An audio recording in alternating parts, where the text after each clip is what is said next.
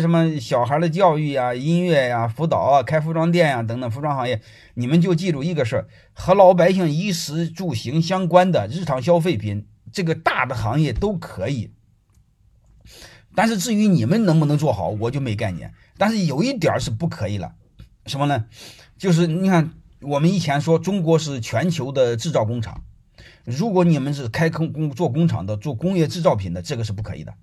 因为我们以前知道是，你看，大概是中国生产了什么地球上那个百分之五十的什么钢铁，百分之八十的什么水泥等等，明白的意思吧？这个就不可以了，这个就不可以了，因为这个你会发现，我们和国外的贸易基本上基本上停了，好吧？如果你们不是做这个的，你们是做的日常消费品和老百姓衣食相关的都没问题，媒体都没问题，啊，美容媒体都没问题，因为女人的钱好忽悠。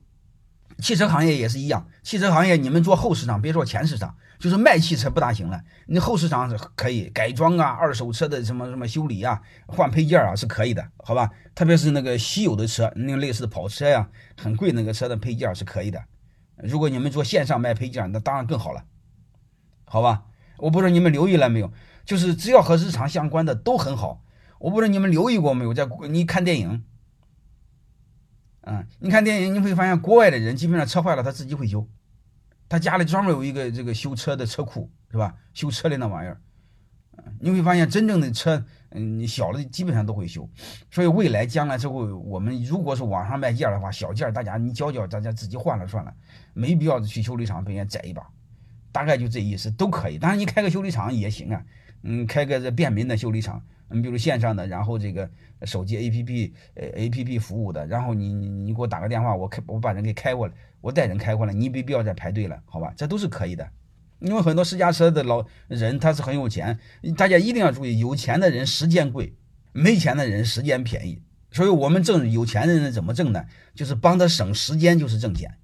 你千万别给他干活挣钱，给他干活挣不着钱，他不在乎那点活。你车给他修好了，你挣他多少钱？那个。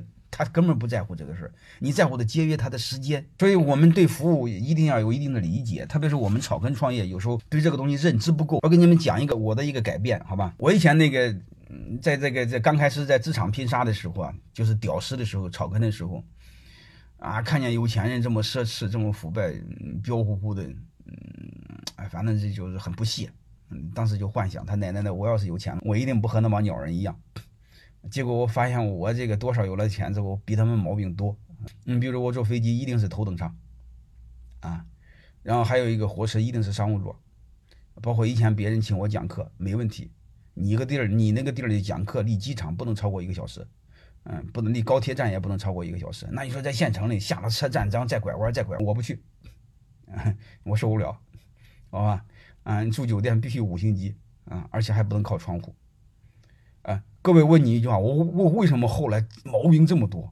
然后我的认知发生改变了。为什么认知发生改变了？我突然发现，我不是在享受，我是在用钱节约我的时间，买我的时间。因为我对外是讲课干什么事，给人辅导是按按小时算钱的。啊，我不能为了省那一两千块钱的车票，浪费我半天时间，让我半天时间不舒服。嗯，比如那个这个坐个什么二等还是不好的那个车座，那里边臭乎乎、乱乎乎的，你你没法思考，也没法休息。你比如我坐个商务座，可以躺下，可以休息两个小时，这个对我是很重要的啊。所以我们在这个做日常消费品的时候，就是做日常日常的这个用品的老百姓衣食相关的的时候，一定要注意我们客户的分成。你做的是大众化的。你还是做的大众化偏上富人的，富人的一定要知道通过服务挣钱，穷人的是通过功能挣钱，嗯，就是说白了，富人通过体验挣钱，就是在那里让他感觉好挣钱，明白这是吧？然后你看，你比如我们看病来说，穷人就是看病，你给他药就好了，那富人不是，富人要的是节约时间。我理想状的去医院就是我往那一坐，他妈医生过来推动，你比如有推动设备过来跑，护士过来跑，打针过来跑，我坐着我别动。啊，你别让我楼上楼下跑，我没心情，不爽，然后再板个脸和大爷似的，我看见就恼火，大概就这意思。我曾经买过一个医院的卡，大概是一年是一万块钱、几万块钱的，嗯，他就是那样的，我往那一坐就不管了，提前把什么乱七八糟都给我准备好，医生给我排队，一个一个一个一个这样，我发现那个感觉好。好吧？通过举这个例子，我我们就知道，你我们不不管做任何先分成，啊，我们千万不要不要用穷人的思维挣富人的钱，这个挣不着的。但是还有一个很简单的，用富人的思维挣富人的钱是最好挣的，好吧？呃，它利润高，你们不管什么，你们知道这个认知，改变一个认知，好吧？